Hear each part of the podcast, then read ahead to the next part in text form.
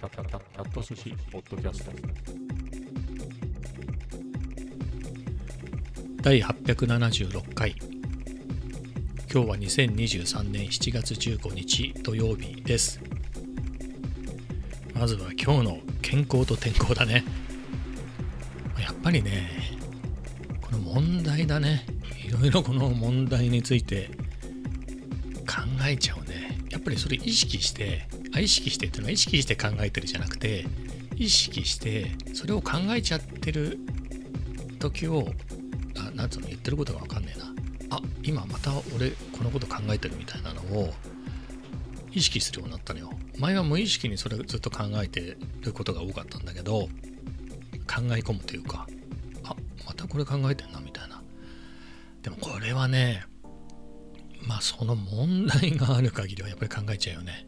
考えててこれ良くないなと思うんだけれどやっぱ気がつくと考えちゃうってんでね。これはどうしたもんかなっていうのはね、うん、まあその辺は専門家の意見も聞きながら、えー、対処していきたいなと思うんですけど、まあ、モニタリングしてる数字で言うと、まあ、微妙は微妙だよね。あの薬もいいやついいやつっていうかもっと効きの効き効くやつに書いてるからね。その割にはっていうことだよね。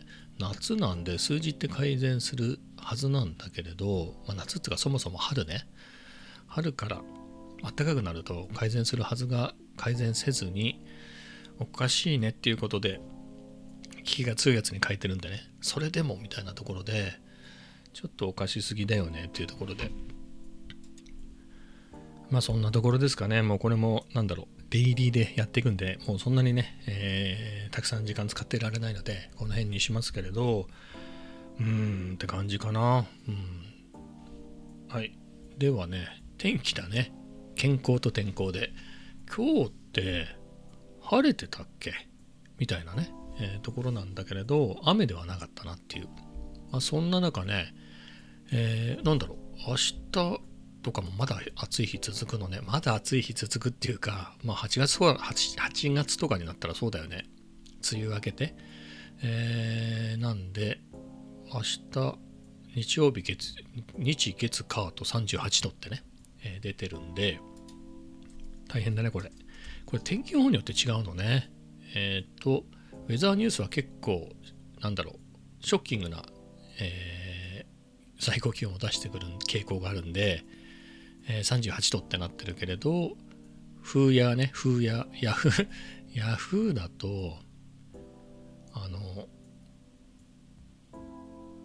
あれ見れてないじゃんっていう。あれ？待ってね。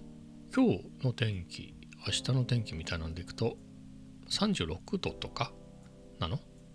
だね。36から2度ぐらい違うんだよね。2度2度違ったら全然。でも36でも十分暑いけれど。えー、ちゅうことで暑い日が続きますね。だから日中。でも日中歩く人偉いね。偉いなと思って。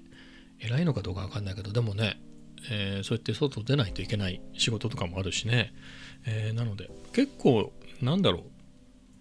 インスタなんかでね、えー、見てると、本当この人いつもね、活動的だなっていう人とかいてね、どんなに暑い時でも出かけてて、すごいなと思って。それはした方がいいのかしない方がいいのかね。でもほら、外出はなるべく控えた方がいいみたいなのさ、あの、こういう、なんつうの、これ酷暑。その36とかさ、35とか36度とかの日って、ニュースでもね、えー、不要な外出は控えてみたいな感じのこと言うよね。まあ、ひょっとしたらそのテレビを見る層が、まあ、今時はかなりの高高齢高齢の人が中心だからそういう人たちに向けてるのかもしれないけれどね学校なんか授業やってたりするよね体育とかね。走り込んじゃったりするもんね。えー、まあでもね一人一人一人ね。しかも僕ぐらいの年になるともう全然差がねもうこの早期は80歳ぐらいですとかそういうの出てくるからね、えー、なので差も大きいんで、えー、50ぐらいだからまだまだとか言ってるとね、うん、危ないみたいな。ここの内臓はもう死にそうですみたいな場合もあるんでね、えー油断はならないので気をつけていきたいなと思うんですけれど全く出ないってわけでもね、まあ、だからやっぱり日を全然浴びないってのも良くないでしょ？日光浴はともかく。なので日を見るっていうのはねなんかホルモンとかああいうのあるんでしょ？なので、まあ、一瞬一瞬でいいのかな？一瞬出るとかね。5分ぐらい出るとか。えーそういうの。だからやっぱ朝とかがいいのかね。朝涼しいからまだ比較的。そういう時間帯と、まあ、夕方。だからこれ思うのよ、まあ、あのアップルウォッチつけてると今時っていうか結構前から UV 指数が出るようになってるんで僕それをすごい気にして見てんのね。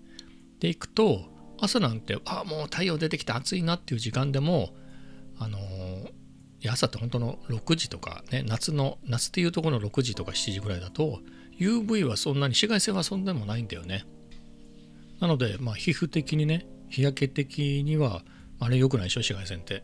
えーって考えるとそういう時間帯の散歩とかねすごく活動しやすいかなと思うんだけれどそれってなんだろうほら日の光は浴びないとダメですよみたいな観点で言った時にその時間帯の光はそれで OK なのかそれだと足りなくてやっぱり日中にちょっと当てないととかなの？どうなんだろうね。何の光なんだろうね。太陽っつってもさ太陽光っていうか日の光、まあ、イコールだけどいろんなものなし僕は僕ね物理あれこれ何？そもそもこれは物理なのかっていうのも分かんないぐらい物理のことはよく分かんないんだけどどうなんでしょうね。ちょっと調べてみないとね。そんな早起きして出たけど、まあ、気気持ちは良くなると思うけどね。気分は良くなると思うんだけれどそういう日の光を浴びた方がいいみたいなのでいくとその時間の光はダメですよとかその光 その時間の光は最高ですみたいなのねちょっと知っておきたいよね。うん。と思いました。あそう。紫外線で言えばいつだっけかな？に何ヶ月か前に、えーまあんまり写真とか動画も最近は撮ってないんでちょっとそれでもななんだっけ？何本あるかも覚えてないのそんなにたくさんあるわけじゃないんだけど。6本か。6本ぐらいあるんだけどそもそもそんなにカメラ使ってないからカビちゃうかなと思ってあれ使わないとカビちゃうんでね。なのであのこの窓際で日光浴させようかなと思って紫外線当ててと思ってね。で、えーあんまりそのギンギンにこう光が当たってる時はあれかなと思って、まあ、夕方やったのよそれを。こう窓際に並べてね。でその時は気づかなかったんだけどその写真を撮って載せたらあのその UV フィルターをつけてつけたままっていうコメントが来てあの日本だとプロテクターって呼ぶんだよね。レンズの前にくっつけるフィルターでレンズが傷つか傷ついたり汚れたりしないようにするやつを、まあ、プロテクターとか呼ぶんだけれど海外ではあれは UV フィルターって言うんだよね。紫外線カットする、えーやつっていう風な認識なんで確かに紫外線浴びせてカビを防ごうとしてるのに紫外線をカットするフィルターをつけたままやってたら意味ないよね。意味ないよねっていうことに気づいて。でしかもよくよく考えたらさっきも言った通り夕方じゃない。夕方紫外線ないよねって紫外線ない上に UV フィルターをつけて、まあ、だから紫外線ないんだから UV フィルターがあってもなくても同じ結果一緒なんだけど何をしてるんだって感じだね。うん、はい、えーそんなねドジを踏みましたけれどなんか使うなり移動させるなりねしてなんかカビを防がないといけないなと。えーこの話してたらね急に気になっていやほんと最近あんま使ってないからね。あのーなんだろう。ZVE10、えーには 11mm をつけてつけっぱなしかな。でこれはちょこちょこねやっぱり軽いから持ち出すんでまあそういう意味ではカビは平気かなと思うんだけどその他のやつね。えー、α7-4 だと 28mm ばっかり使ってるんでまあだからこれは OK でしょと。まあ比較的ね持ち出すから。他のレンズ使ってないからね。えー、ちゅうわけで、えー今持ち出してねフィルター外してこうシュパシュパシュパシュパブロワーなんかで、えーゴミを飛ばしたり。でなんかねずっとそのどっかに置きっぱなしみたいなのが、まあ、湿度が高いとかは論外だけど、えーっていうのはカビがそこを繁殖しやすいんだって。こうやって移動したりするとカビが繁殖しにくいらしいんだよね。なので今手元に持ってきてこう振ってみたりし振ってみて振るのはともかくあの移動させてね、えー空気の流れを変えてみたりして、えーカビ防止に、えー防止していきたいなと思うんだけどこの辺って昔めちゃくちゃレンズ持ってたけ？ど何十本も持ってた時って僕防湿庫って持ったことがないんだよね。買ったことがなくて。未だに持ってないんだけどマックス持ってた時ってやっぱり使い始めてねそういうのってすごい気になるじゃん。なのであの安いやつね。あの1000円とか2000円ぐらいで買えるなんかいろんなものをしまえるコンテナみたいなやつ。あれに防カビ剤防カビ剤とシリカゲルか。あれを入れてとかやってたけどね。うん。まあそんぐらいだったりするけれど、まあ、それでカビたことないね結局。まあそんだけ使ってたっていうことでもあるんだけれどまあ今は言うても6本なんでね、まあ、その辺の経験もあってあのずっとねだからカバンなんか濡れなんかななんだろう。革ポーチかなんかに入れてレンズのねポーチかなんかに入れてバッグなんかに入れておくとあっという間にね。あっという間にカビ生えたりするからね。食べ物なんかもそうでしょ。そうついついうっかりさ。なんかそういう風に忘れててバッグの、まあ、僕は大体同じバッグをずっと持ち持ち歩いてるからあのそういう忘れはないけどカバンたくさん持っててちょいちょい違うやつ使ってる人がどっかのバッグにねそういう食べかけのお菓子なんか入れててあっという間にカビてるとかあるじゃない、えー、みたいな感じでレンズもねそういう場合は危ないね。だから普通に置いとく分には極端にジメジメしたところに置いとくんじゃなければ僕の経験だとカビはないよね。だってだとしたらさ、まあ、レンズにかけなず相当いろんなものかびてるよねその人んち、えー、かなとは思うんですけどね。まあただまあ言うても高いっちゃ高いもんだからねレンズって。まあ防湿庫あれば安心は安心ですよね。まあ防湿庫がないといけないほどレンズはない方がいいのかな。まあレンズは1本だってねカビたら嫌だから。まあ 1, 1本。カメラ1台レンズ1本でまあ防湿庫保管するなら防湿庫がいいのかなとは思うんですけど。まあ撮らなくなったとやね僕の場合日常の Vlog 撮影なんでやっぱりパッとね出していつでも手に取れてっていう方がいいので、まあ、目の前に転がってる感じですけどね。うん。はい。えー、な感じでした。でした。でしたかね。はい。で今日はね久々柏に行ったの。なんかどっか出かけようかなと思って、えー、いつもねコメダとの行き帰りだね。だから仕事終わって夜になったらコメダ。休みの日も夜になったらコメダみたいな生活なんでなんか違うとこ行かなきゃなって。で昨日新松戸行ったでし久々ね。歩いてチャトラッチに会いに行ったり、えー、いろいろ行ってあれいっぱい歩いてよかったなと思って。なので今日はね今日明日が新松戸お祭りなんだよね。なので歩いてチャトラに会いに行ってもよかったんだけど新松戸のお祭りの日ってあの辺の店すげえ激込みするんでただのイオンでも涼みに来るからね。さすがに暑いから多分通り道でちょっと涼んでこうみたいな。だからどこの店も入れないぐらいの、えー、感じなんであとただ単に人が本当にめちゃくちゃいるのでなので柏に行こうと思って。柏に行きましたね。いや結構楽しかったね。何したってわけじゃないのよ、まあ、柏に行ったらまずビッグでしょ？なんか見たいものも欲しいものもないんだけど、まあ、一応ビッグ行こうかなと思って。でビッグでまあフロア的にはカメラコーナー行ったけどカメラとかは見なかったね。あオーディオは見た。別に欲しいものがあったとかではないんだけれどまあなんか気分転換でねいろいろ見てみようかなと思って。ほらちょっと前ね1ヶ月ぐらい前欲しいななんて言ってたラジカセあってね。あのヨドバシで実物見たのよ。前ね。ああ意外とちっちゃいなってその時思ったんだけど改めて見て、ね、ラジカセ CD もついてカセットもついてみたいな中ではあなるほど結構ちっちゃいなと思ったね。ただ欲しいかっつった。らまあもらえるならもらうけど、まあ、買ってまではみたいなところかね。はい。まあでもいいなと思いました。だからそこで言うとあのほら We Are Rewind あのカセットプレイヤーとかすごくね魅力だよね。この SP404 なんか使うと余計思ってやっぱりこういうので作ったね。作ってないけど作ったビートとかね。をそういうローファイなね、えー、メディアで聞くっていうのはすごくいいよね。だから SP404 僕のは Mark2 だけどその前の SX とかああいうのの何が人気ってエフェクトで。やっぱりそのバイニルあのレコードプレイヤーで聴いてるようなノイズだったりその揺らぎみたいなやつを再現したあのエフェクターとかね。あとこの Mark2 はテープシミュレーターって言ってそのテープちょっと伸びちゃったようなテープ。そこはパラメーターでこう変えられるんだけどそういうエフェクトがあってそれがそのローファイヒップホップチル系の。であの定番のねエフェクトで人気のエフェクトなのよ。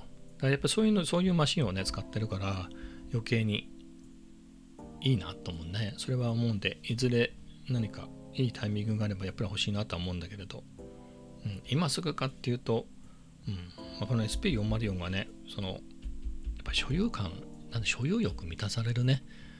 あの Logic Pro もすごく良くてやっぱりなんか実際に、まあ、音楽作るなら僕は Logic Pro がいいなと思うの。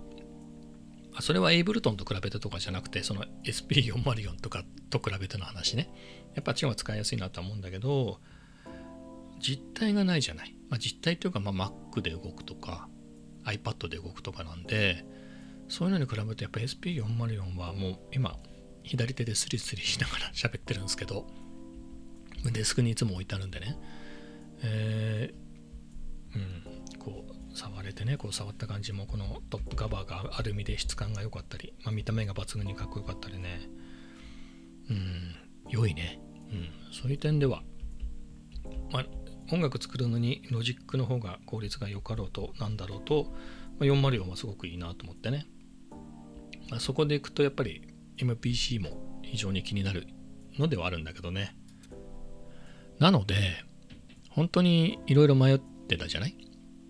迷ってたじゃないで言うと何かというとあの Logic Pro Mac のでやってて、まあ、BGM は結構20曲ぐらいは作ったけどにしてもなかなか思うようにならないなっていうのがあったんでなんかスタイルを変えた方がいいんじゃないかとフローを、まあ、そこでいくとそのハードウェアのね、まあ、実際に買った SP404 とかもしくは MPC とか、まあ、CMK3 とかそういうのに変えた方がいいのいいのかなっていうのは思ったのよ。そのスタンドアロン、まあま、マシンはねスタンドアロンじゃないけれど MPC とか SP404 とかそういうの方がいいんではないかなっていうのでずっと考えてた時期があってまあそれで結局あの Logic Pro for iPad が出たし使ってる iPad Pro あの古くなってきたんでまあじゃあタイミング的に最悪そのマシンとか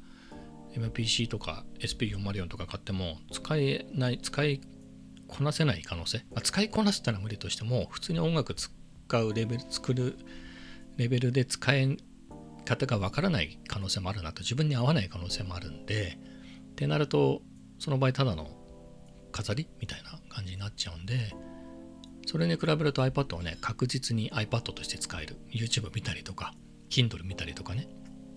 そういうのでは使えるんでじゃあ iPad かなっていうことでね。で iPad と Logic Pro 4iPad の組み合わせを買ったんだけれど、まあ、結局後々ねこの SP404 買ってあすごく合うわと思って。でいくと、まあ、使ってて楽しいのね SP404 ロジックも楽しいよ iPad のやつはね。えー、なんだけれどであればその中間だよね。ロジックと SP404 の間でいくと MPC かなと。そのハードウェアでこういろいろねつまみボリュームとかいろいろとパラメータ変えるつまみとかあのパッドとかボタンがいっぱいね SP404 ついてて、えー、で、M、できるんだけど MPC ってさらにね7インチのタッチスクリーンがついてるんでさらに情報も多いし、えー、いろいろダウに近いね、えー、操作ができるんでやっぱ中間としていいよいいよねと、まあ、スタンドアローンでできる上にえー、機能的には DAW に近いことができるんでそのダイレクトなねこのつまみとかボタンとかパッパッパっていける、えー、それと DAW の機能。でバランス的にひょっとして僕にそれ合うんじゃないかなというのは今思ってて。なのでその本当の iPad どうしようかなみたいなどれにしようかなみたいな時に戻るんだったらまあ、MPC1 でもよかったかもね。あれ、今はね、8万5000ぐらいになっちゃったんだけど、7万円で1回出たんだよね。あの、Amazon でずっとウォッチしてた時期に7万円ってのがあってすげえ悩んだんだけど、で、あのタイミングが、だから iPad の新しいやつも SP も買ってない段階で、今ね、7万円ってのがあったら、まあ、MPC 買ってたね、多分。うん。な感じですね。まあ、別に今の選択には特にあの後悔はしてないですけどね。あのもしそういうのがあればあの、そういう選択をしたかもなっていうだけで、はい、えー、な感じですね。ビッグの、ビッグカメラに入って、まず3階 ?3 階の話からちょっと脱線したけど、まあ、そこから戻ってくると、そこ、確か3階ってオーディオとカメラとみたいなと時計なんだよね、フロア的に。柏のビッグね。で、オーディオのところにオーディオつながりで、あの、キーボードとか置いてあるのよ。電子ピアノとか。で、まあ電子ピアノそこで、あれか、あのミディキーボードじゃないな、なんだ、ヤマハのミニキーボードは前そこで買ったんだけど、その辺をいろいろチェックしててね。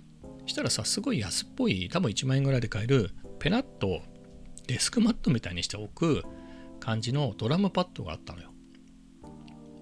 で、そこにスティックもあって、お電源も入るようになってたから、それでこうやってみたのね。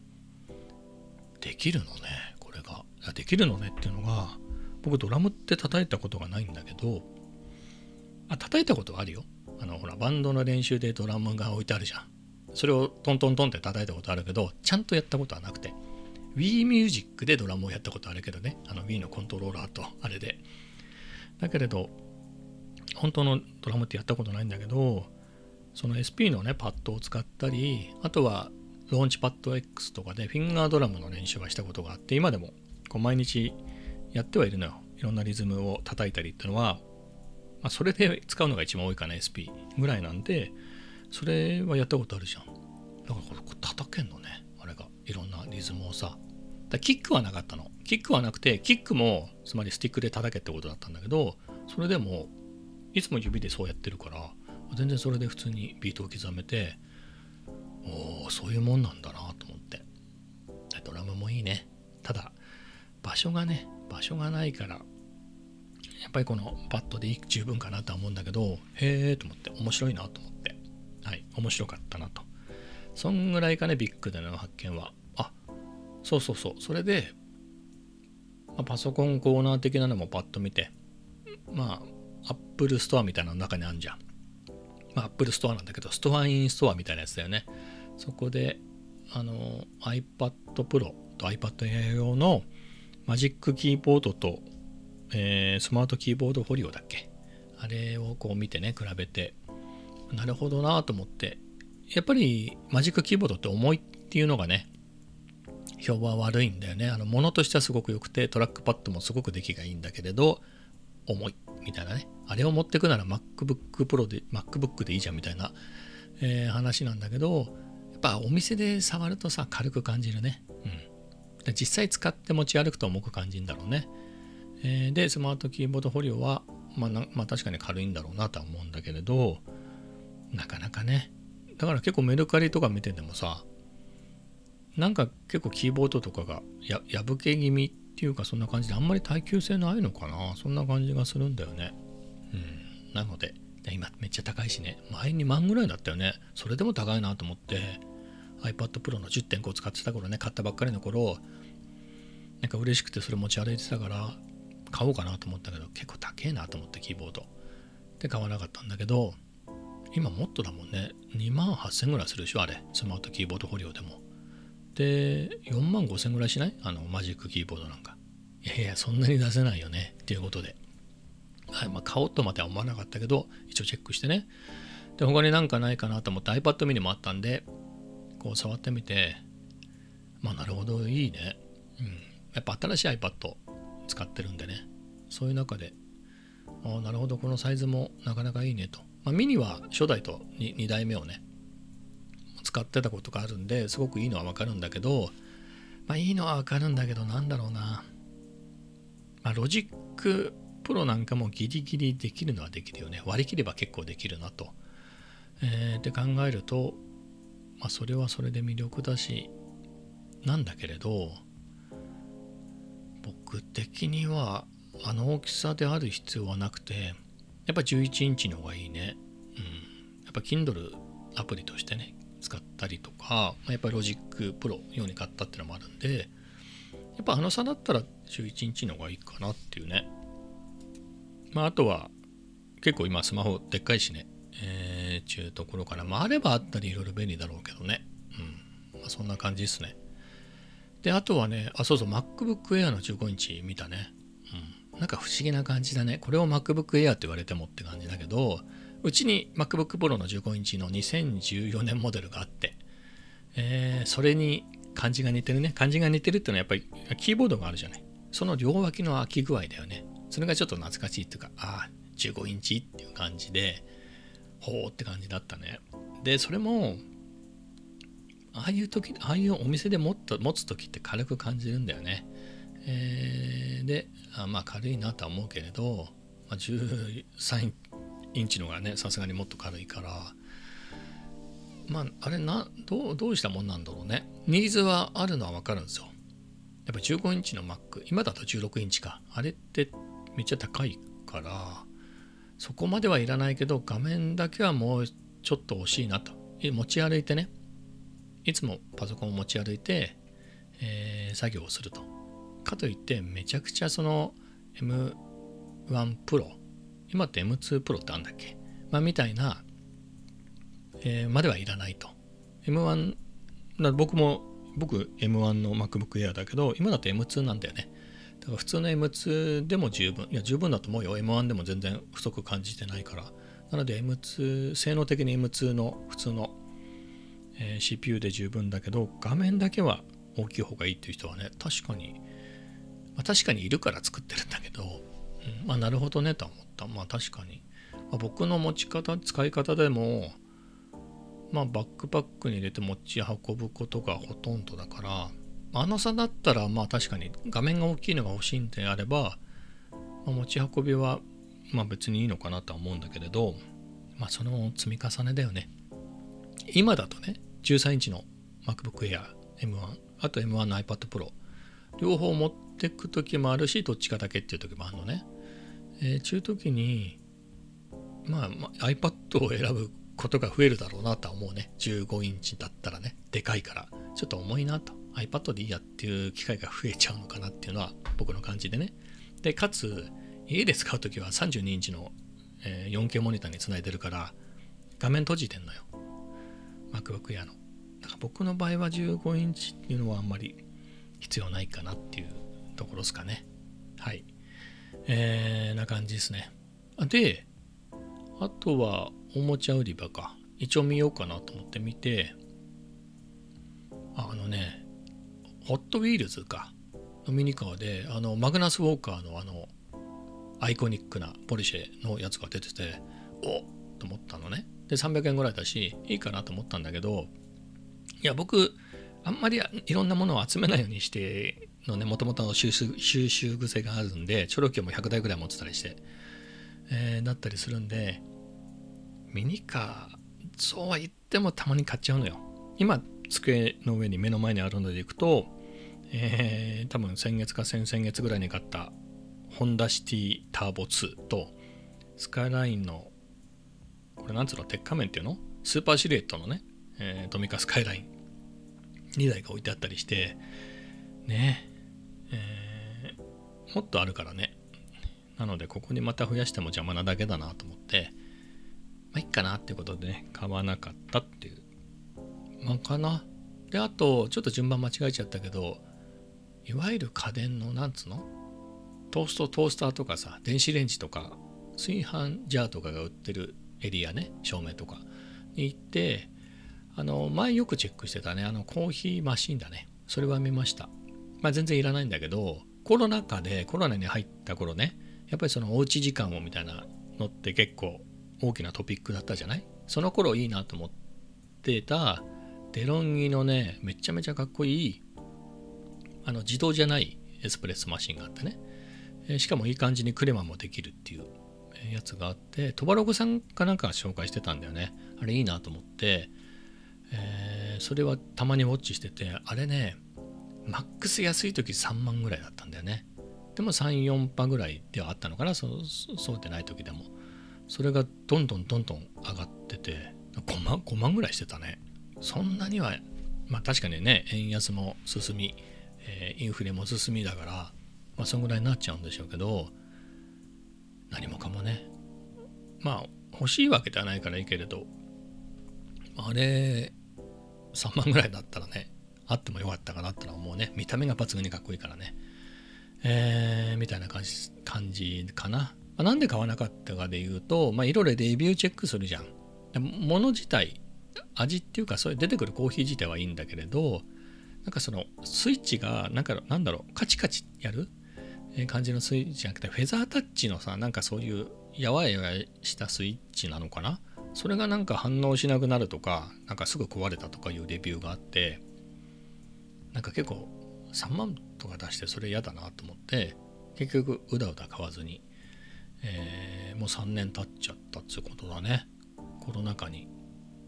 欲しいなって最初思ったやつだから、えーぐらいでしょうか。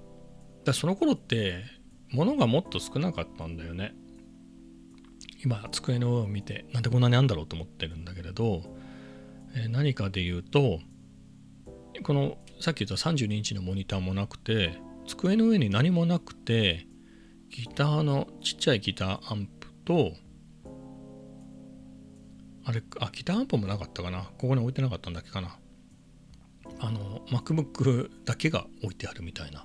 そんなスッキリ状態だったのよ、えーそこにねさっき言った通りモニターも生え今やなんだろう。SP404 もあり血圧計も常備して、えーあとはサンダーボルト4の3のドックがありなぜか俯瞰撮影用の、えーなんだろう。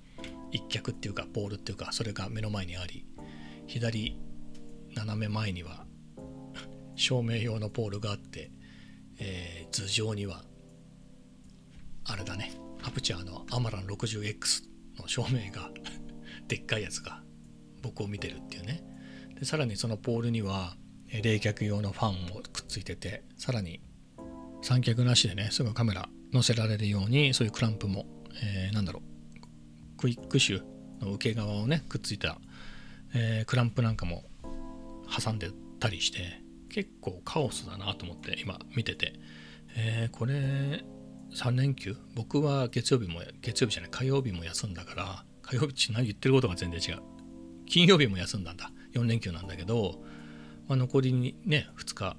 でちょっとは片付けた方がいいかなとかね。やっぱりねその最初の健康の話になるけれどなかなかそこまでねやっぱそこが整ってないとこっちも整うどっまあ卵が先かみたいなところはあるんだけどね。